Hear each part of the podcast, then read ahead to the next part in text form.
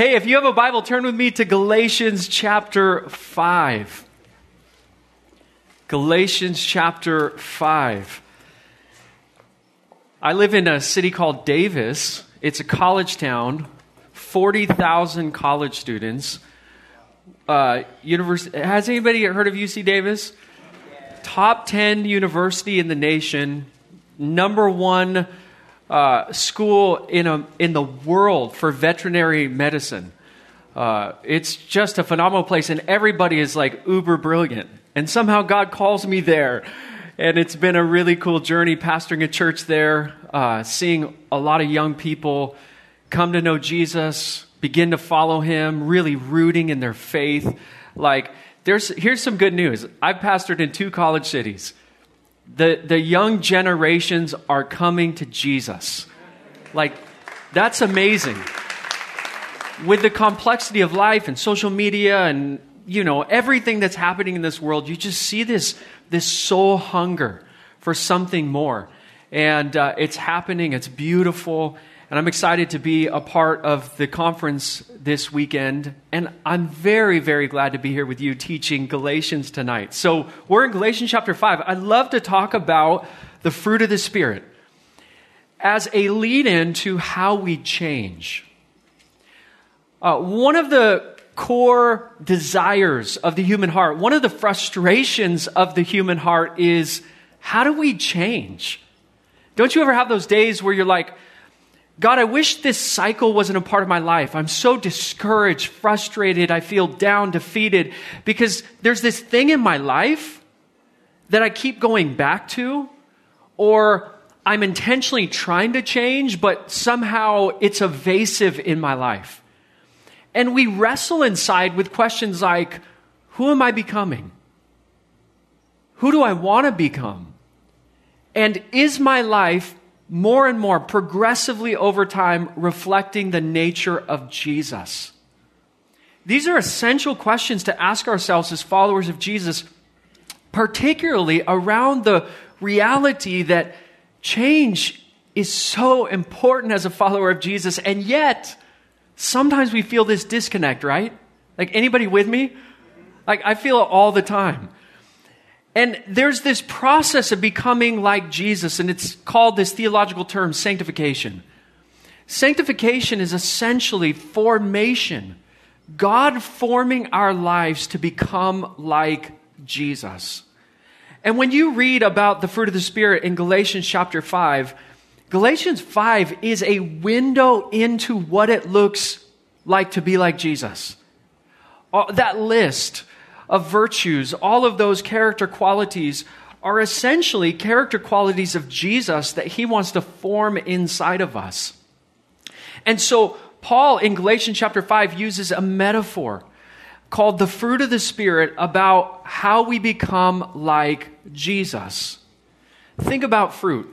When I think about the fruit of the Spirit, I think about Psalm chapter 1, that famous psalm that God is like, I want you to be like a tree planted by water and flourishing. Like God's heart for us is that as our life progresses, as we follow Jesus, we would be like a tree planted by a water source, constantly filling up with spiritual nutrients so that we can produce fruit more and more in our life, which essentially mirrors who Jesus is. So, uh, first thing I want to do in this passage, it's Galatians chapter 5, verses 16 through 23. Many of us are familiar with this, uh, but if you're not familiar, let's get you familiar. So, the context of Galatians chapter 5, verses 16 through 23 really is this. First of all, there's two contrasting ways of life described in this passage. The first uh, way of life is this life according to the flesh. Now, people automatically say, well, what is the flesh, right? That's a great question. The flesh comes from a Greek term, sarx, and sarx really is this picture or idea in the New Testament of our life bent away from God. Or some people say our sinful proclivities or desires inside of us that are contrary to what God wants for our life. And this way of life also has fruit. Uh, not good fruit, but unhealthy fruit.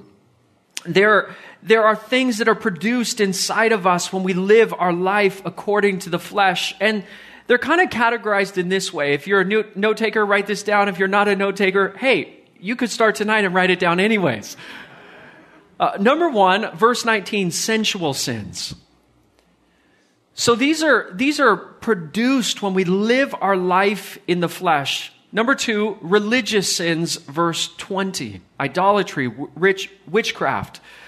The sensual sins are sexual immorality, impurity, debauchery. And then the third category are relational sins. This is where he gets into, in verses 20 and 21, uh, hatred, discourse, jealousy, fits of rage, selfish ambition, dissensions, factions, and envy. These are all relational sins. And then there's this other category. Maybe you have a like great uh, phrase for this, but I just say other sins, verse 21. He says in verse 21, notice, he says drunkenness, orgies, and the like, which means there's a lot more. This is just an illustrated example of life lived bent away from God. The second category of life contrasting ways of life is not life lived according to the flesh, but life according to the Spirit.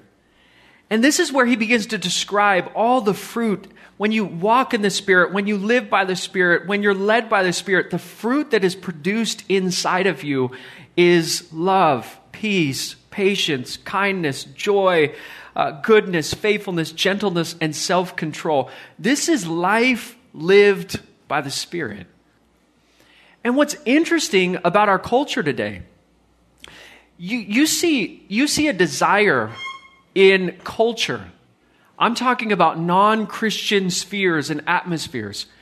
You see a desire for both of these things in culture. You see people that don't know Jesus saying, We need more love. We need more peace. We need more gentleness. Gentleness is like the relational orientation that young people want in our culture with those who lead them. It's the number one desire. In fact, Rick Warren, uh, one of my friends worked for Rick Warren and uh, was a teaching pastor at Saddleback. And they did a massive study in their church of every young person in their church. They said, What is the number one character quality that you guys are looking for in a leader now? Number one, top of the list, gentleness not an incredible speaker, not, you know, a, a, charismatic leader. They were looking for a gentle leader, which is something that we should reflect, right, as the way of Jesus. But there's this, there's this bent toward some of these characteristics on the life lived according to the flesh, and then some of these characteristics in life lived according to the Spirit, which is quite interesting in our culture. And ultimately, what Paul is talking about here is how do we change? How do I become like Jesus? How do I live my life in symmetry and harmony with God's desire for my life, God's will for my life? So I want to start with this how people think we change but aren't actually the way of Jesus around change. So write it this way change does not take place through, and I'm going to give you a list. If you're ready, say, I'm so ready, Wesley. Amazing. I love you guys. Uh, first of all, change does not take place through appearance. Christ likeness is not achieved through outward religiosity or outward appearance. Because here's the thing about appearance you and I can appear one way on the outside but be the opposite on the inside. We don't want to make this our mode of change. This isn't the pathway, the avenue that God has for us. Secondly, change does not take place through approval. Christ likeness is not achieved through living our life for the approval of everyone around us. Because you guys know that some of us are bent toward approval, right? you can gain approval from the people around you, the people in your circles, your cliques, your, you know, your friends, your homies, whatever you call, you call them. You can gain the approval of people and that be the opposite of Jesus. And that doesn't necessarily form you. It's something that we're trying to do externally. It might be something opposite of who we are as a person, what we value. We try to do it externally to meet the requirements of the people around us so they, they relationally affirm us. That's not a healthy way to change. It's not good for our soul. Uh, change does not take place through achievement. Christ likeness is not achieved through personal effort alone.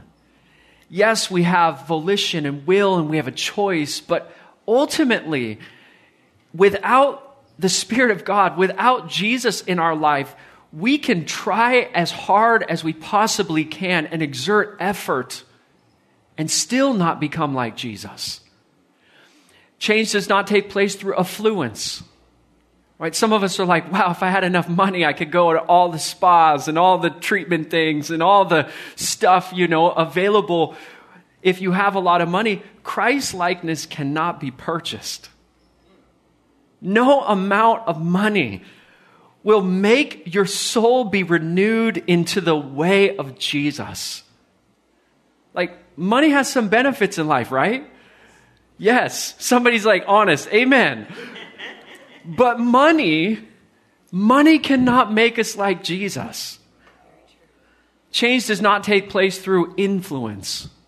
This is a big one in our culture today, especially in the youngest generation where everybody wants to be an influencer. Christ likeness is not the same as influence. You could be charismatic, right? There's, there's Christian leaders that are charismatic. They have a lot of influence doesn't mean they're like Jesus. I think of that in my life. I'm like, oh God, I'm so grateful for all the opportunities that you give me, like to speak into the life and the soul and the heart and the core of people. But ultimately, Jesus, that, that is not your ultimate goal in my life. Help me never to be blinded by that being the ultimate goal that I perceive for my life, help me always to see clearly that the ultimate goal of my life is not influence, it's not speaking, it's not writing, it's not being on social media, it's becoming like Jesus. You and I can have influence if you're in the younger generation and not be like Jesus. We can have Christian influence People will be like, whoa, look at, look what you're saying about the Lord on social media, right? Look at all the things that you're doing for Jesus and still not be like Jesus. So let's become like Jesus, amen? amen? The big picture answer around change is this. In Scripture, the way of Jesus, how we taught, eh, particularly Matthew chapter 5 uh, through 7, the Sermon on the Mount, all true change occurs from the inside out. All true change occurs from the inside out. That essentially is the meta theme of the Sermon on the Mount. So, how does this work into our life? If, if God wants to change us from the inside out, how does that take place? Four things. Write them down. So important, valuable reminders. Or maybe this is new tonight. First of all, change does take place through a relationship with Jesus. Now, let me paint a picture because this is the book of Galatians. I remember my second year of New Testament Greek in graduate school. We literally studied the entire book of Galatians, every word, every phrase, uh, all the arguments and transitions of Paul in this book. And let me just give you a summary of the book of Galatians. The book of Galatians is a defense of the good news of Jesus, also called the gospel. And what he's trying to do here is he's trying to influence the Christian community, the church in this region of the Roman Empire, saying this I want you guys to truly believe in the gospel and be in a right and thriving relationship with Jesus. I, I want you to get the right gospel and I want you to thrive in your relationship with Jesus. Let me just show you a couple passages. Galatians chapter 1, uh, verse 6. He says in chapter 1, verse 6, I'm astonished that you are so quickly deserting the one who called you to live in the grace of Christ. And you are turning to a different gospel. Like, go back to Jesus, his death and resurrection. That is the heart of the gospel. That is the message of the gospel. Get back to that church of, in Galatia. Then, chapter 2, verse 20. Let me show you again. This is the heart of this book. Chapter 2, verse 20. Paul says, I have been crucified with Christ. I no longer live, but Christ lives in me. The life I now live in the body, I live by faith in the Son of God who loved me and gave himself for me. This is the message of the book of Galatians. Believe in the right gospel. Live out the way of Jesus Christ formed in you, living by faith, loving him because he loved you. Look at Galatians chapter 3, verses 1 through 3. He says, You foolish Galatians. Now, this was like a pastoral rebu- rebuke from Paul. Who has bewitched you? Before your very eyes, Jesus Christ was clearly portrayed as crucified. I would like to learn just one thing from you. Did you receive the Spirit by the works of the law or by believing what you heard? Are you so foolish? After beginning by the means of the Spirit, are you now trying to finish by the means of the flesh? Very similar language to chapter 5 because this is his message. Turn back to Jesus as portrayed in the gospel. And how about a few more? Chapter 4, verse 19. Chapter 4, verse 19, he says, My dear children, for, for whom I'm again in the pains of childbirth, he's like, I love you. I want you to get this until Christ is formed in you. Like, I feel like I'm in the pains of childbirth, Paul says. He, he really doesn't know what that pain is like, right? But he's like, as a leader and a pastor, I feel like I'm in childbirth until Christ is formed in you. I want you to thrive in your relationship with Jesus. But you can't thrive in your relationship with Jesus if you depart from the gospel of Jesus. And then finally, look at chapter 5, verse 24. This is again like bookend context. He says in verse 24, after he describes the fruit of the Spirit, those who belong to Christ Jesus have crucified the flesh with its passions and desires. The entire book of Galatians is be in a healthy, thriving, right relationship with Jesus through faith in the gospel. And this is the whole threaded context leading up to chapter 5, which means that chapter 5 is telling us that the essence, the heartbeat of change is our life rooted in a relationship with Jesus. A relationship with Jesus is the foundation for becoming the person that God created you to become. This is where you reconnect with the one who created you. I put it this way you, you have to know your creator to become like your creator. He created us in his image and his likeness. And we can't become like that disconnected from a thriving, uh, abiding relationship with him. It's that relationship over years and years invested that we look back and we say, wow, I am different. I am changing. It might be micro steps, but at least it's micro steps. I'm a different person. My values, my views, my relationship orientation, how I worship God, how I treat people, over and over throughout the years becomes more like Jesus. When Jesus comes into our life, he loves us the way that we are, but he wants to redeem and renew the image of God in us. That is the very point in our life that this progress toward Christ likeness begins, this relationship with Jesus, where He's renewing and redeeming the image of God in us, helping us to become exactly the person God created us to be.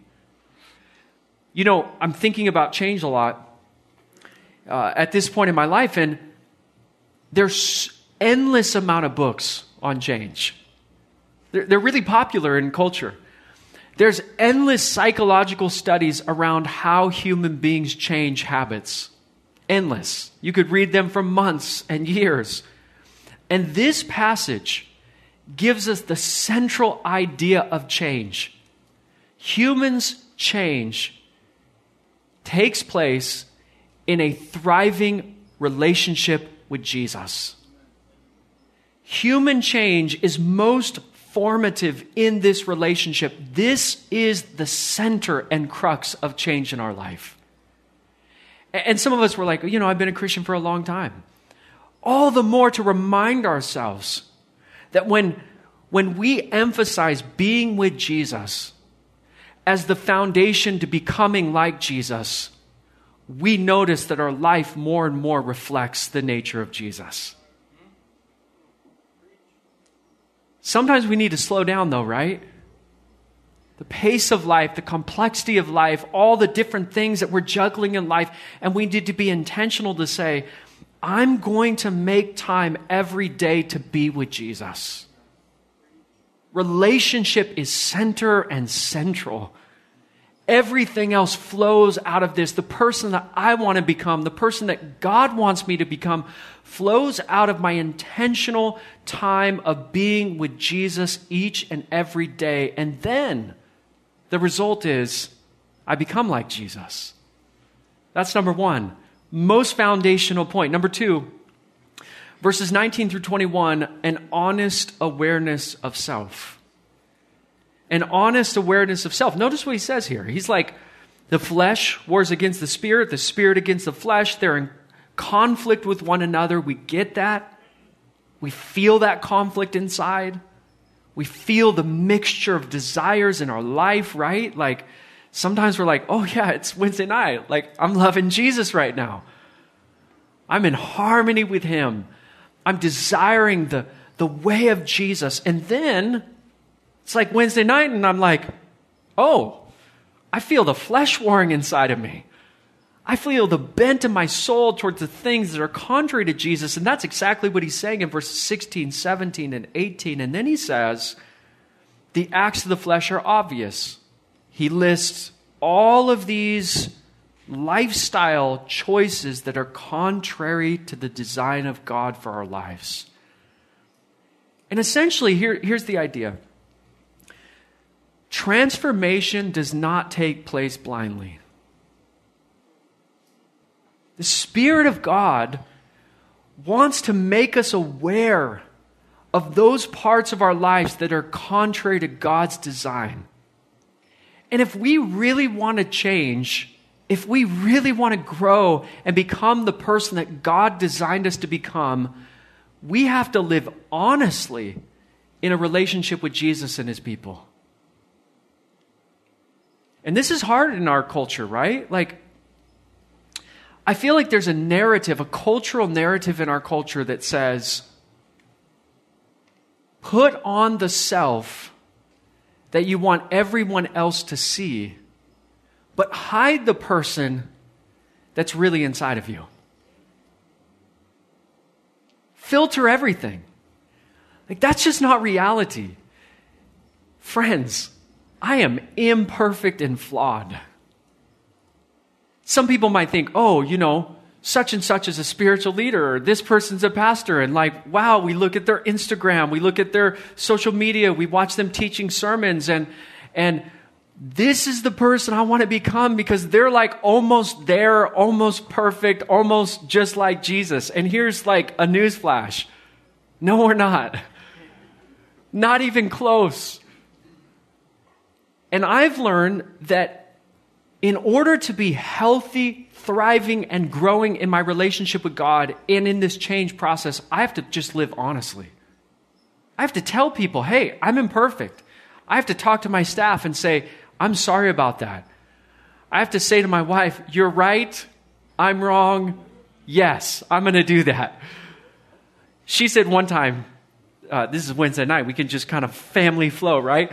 She said one time, she said, Wesley, instead of giving a reason or an answer or a justification, just start saying this. I'll work on that. And I'm like, that's good. I'll work on that. I'll work on saying I'll work on that.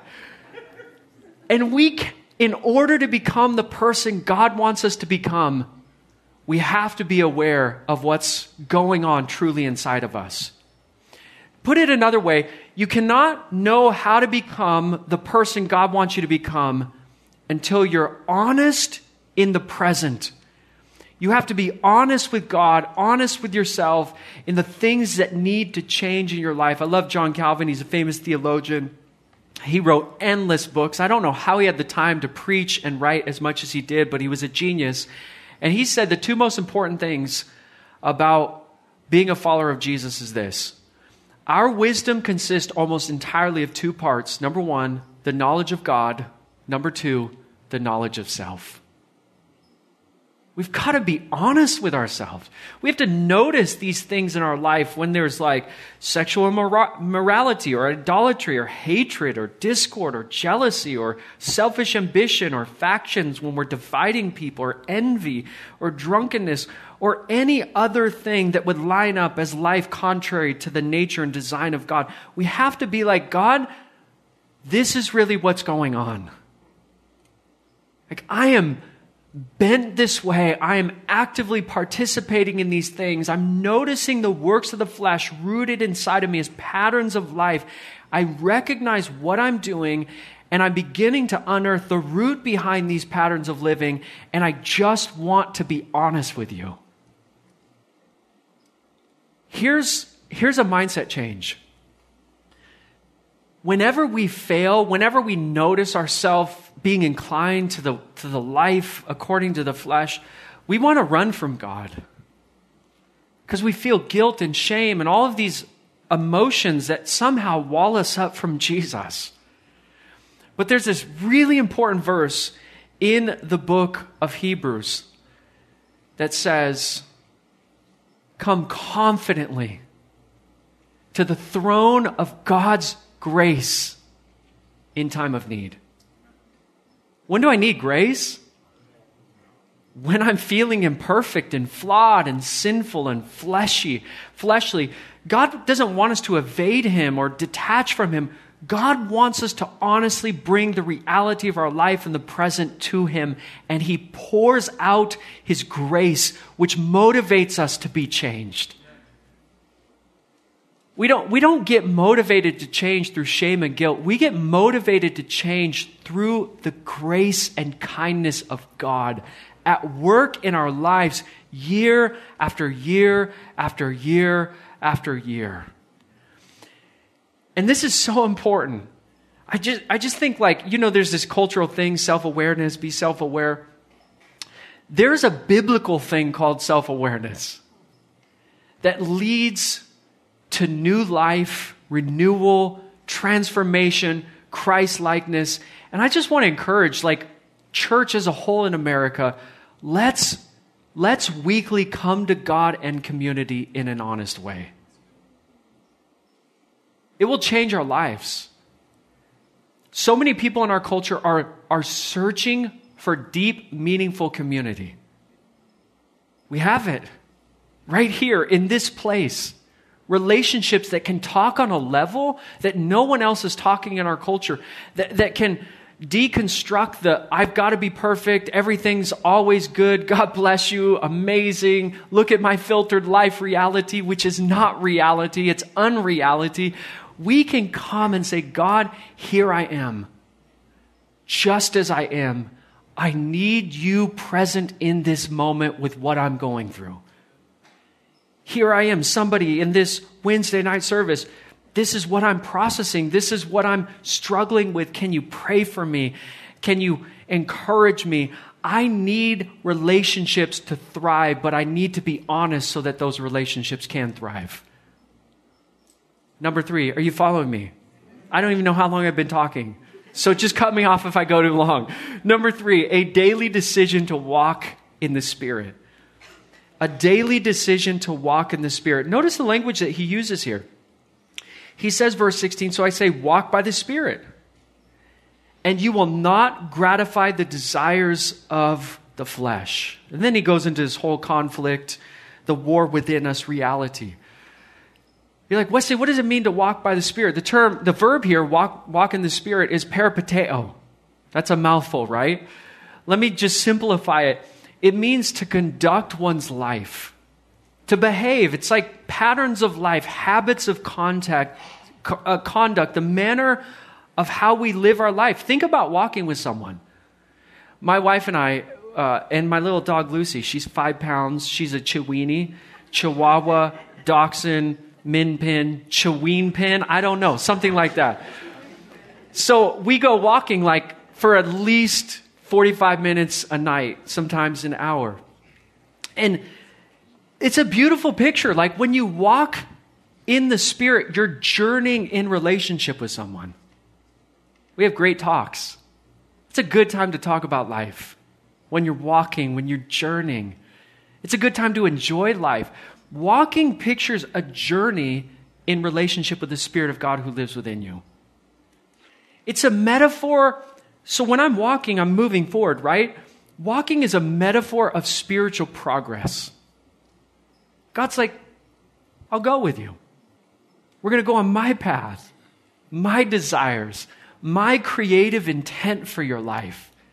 And it's going to be a journey but we're journeying in relationship. And as we journey in relationship with one another, there's going to be spiritual progress. You're going to start living in step with the Spirit's desire for your life.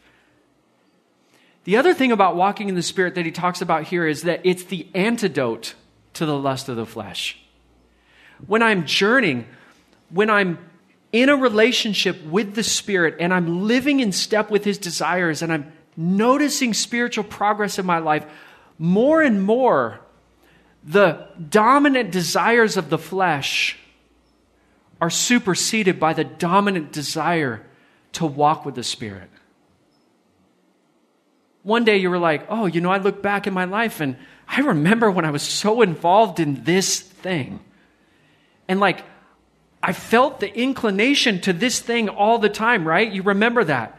But now, I've been walking with the Spirit for a long time and I just don't have that same desire anymore. Like, I'm not feeling that sinful bent any longer.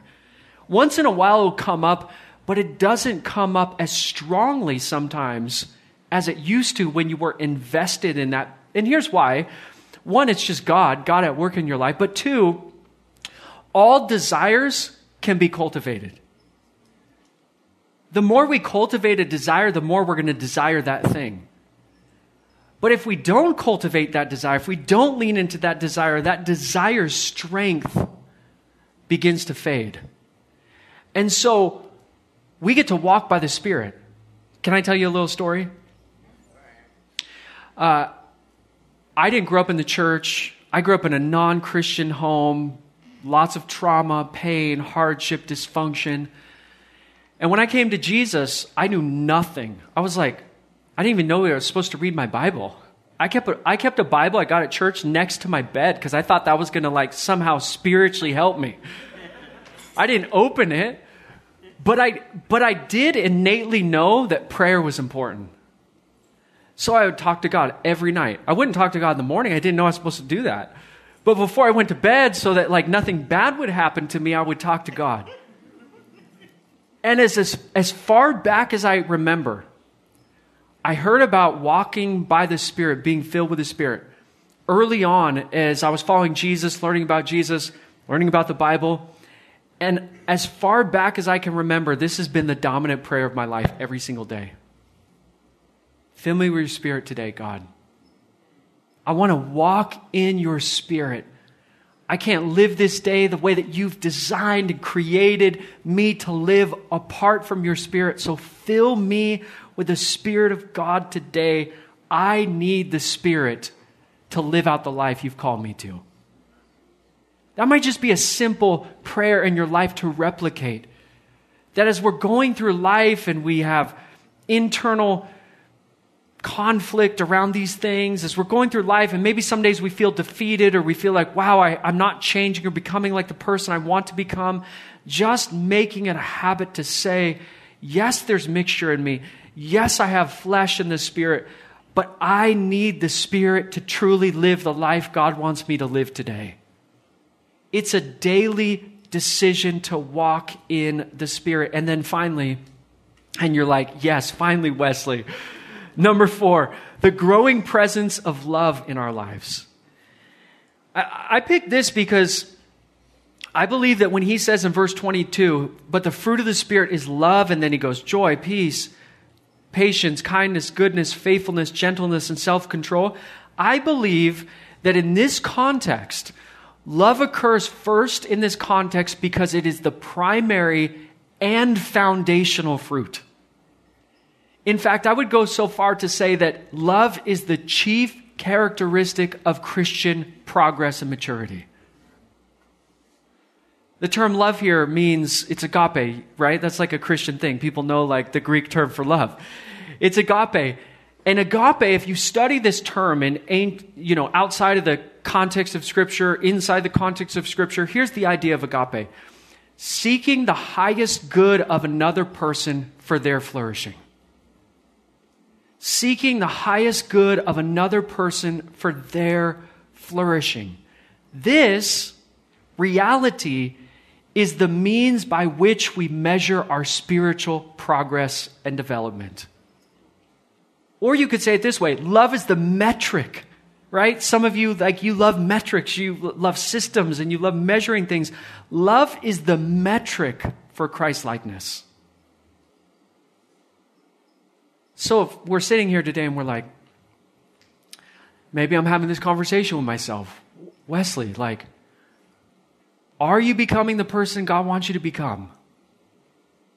Who's who do you want to become someday? Are you becoming more like Jesus? And I say, I have no idea how to measure that. What does that look like in my life? God would say, Are you becoming a person of love? Are you becoming a person of love? In fact, John 13, 34 through 35, Jesus said this to his disciples A new command I give you love one another as I have loved you. It's a reflection of the way that Jesus loves.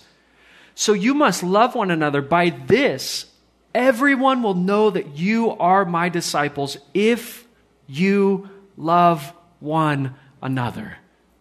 Like, that's good, right? It's a good word, Jesus. Now, this is God's definition of love. If we measure our spiritual progress, we measure it by this. Over the years, am I becoming more and more a person that reflects the love of Jesus in my life?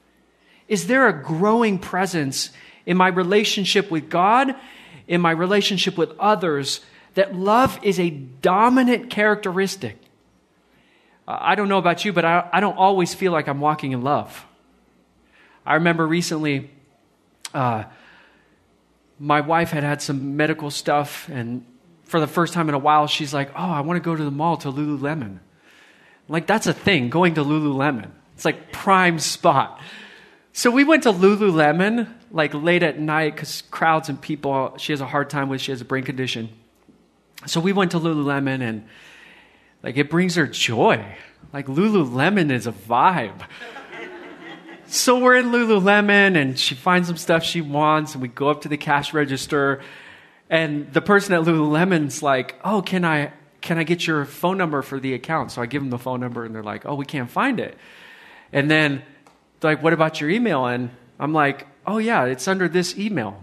My wife's email, of course, cuz you know, I'm not vibing out as much at Lululemon. I go to Nike to vibe out, but so the lady's like, "Oh, none of those work." I'm like, "You sure? We've been using this for years. Like, it's gotta work. Can you try another way? Is there something shut down in the system?" And so the manager came over and she's like, "Oh, you know, some something was wrong with how she, you know, went into the system or what have you." And she pulled it up, and we walked out of Lululemon, and I didn't think anything of it. I was just like, "Hey, you know, like, does this?" And Kara's like, "I didn't like your interaction there." I didn't feel like that was very loving. And I was like, at first I was like, what do you mean? Like, I don't, what did I do? I was just, you know, asking a question. And then I thought about it at home. I was like, oh, I was not proactively loving and being kind to that person. I wasn't not loving and being kind to that person, but I wasn't proactively saying, oh, you know, maybe something's wrong or like, you, this person might have a bad day. I was really just trying to figure it out because I know it worked. And I thought, that's really good. Like the next day at church, I told this story and, and uh, I was like, you know, it's good for us to notice when we're not proactively loving like Jesus. It's good to notice that, right? It's good to be humble enough to say, oh, next time I'm in that situation, I want to make sure that I love as a reflection of the person of Jesus. And you're like, how did Jesus love? He was self giving, he just gave himself for people. He was humble. Like, it wasn't about him. The guy that could ask to be served for, from all of humanity said, I have not come to be served, but to serve you and give my life as a ransom for many. His love was sacrificial in nature. He died. He suffered on behalf of us so that we could flourish spiritually. And he did everything that he did on the cross for the benefit of others. He did nothing on the cross for the benefit of himself. And I'm like, God, that's the person I want to become. I, I want to be self giving, humble, sacrificial, and live my life for the benefit of others so that they can flourish and be blessed. That is the way of Jesus. All of this stuff uh, a relationship with Jesus, an honest awareness of self, a daily decision to walk in the Spirit, and the growing presence of love in our life all of this stuff is inside out change. And I just wonder tonight if we just pause in the busyness of the frenetic pace of life and all of the distraction that comes into our brains every day through living in a digital world, we just say, God, what are you speaking to me tonight? What do you want to do and form in a beautiful and redemptive way in my life now, presently? I want to become that person. I want to be like Jesus. That is the end goal and essence of Christianity. I want to be like Jesus. So here am I whatever it is, God, that you want to speak and work into my life, I want to become that person. Whether I've been walking with Jesus for two months or 40 years, I'm still on this journey of spiritual progress, and I still want you to form the nature and person of Jesus into my life more and more. In a state of humility and openness and honesty Let's open up our lives to what God would speak into us tonight. Let's pray together. Father, what a joy to be here with this amazing group at Calvary Vista. To open up our hearts and our Bibles and just conversate around the most important text in human history Scripture. Talking about the most important person in human history Jesus and talking about the most important thing in our context of life following and becoming like Jesus. Father, root that into our hearts. God, I just pray that your spirit would be speaking to me. What is it that you want me to hear? What is it that you want us to hear individually and collectively in this place tonight? With open hearts and open hands, God, speak to each one of us. And whatever it is that we're processing through, may we bring that to you honestly in a state of authenticity and also with a confidence that your grace and your kindness, God, will meet us just where we are tonight. Bless every single person in this place. Father, we love you and worship you and praise you, and you are the motive and goal of our life. And I pray that that would remain steadfast in each one of us. In Jesus' name,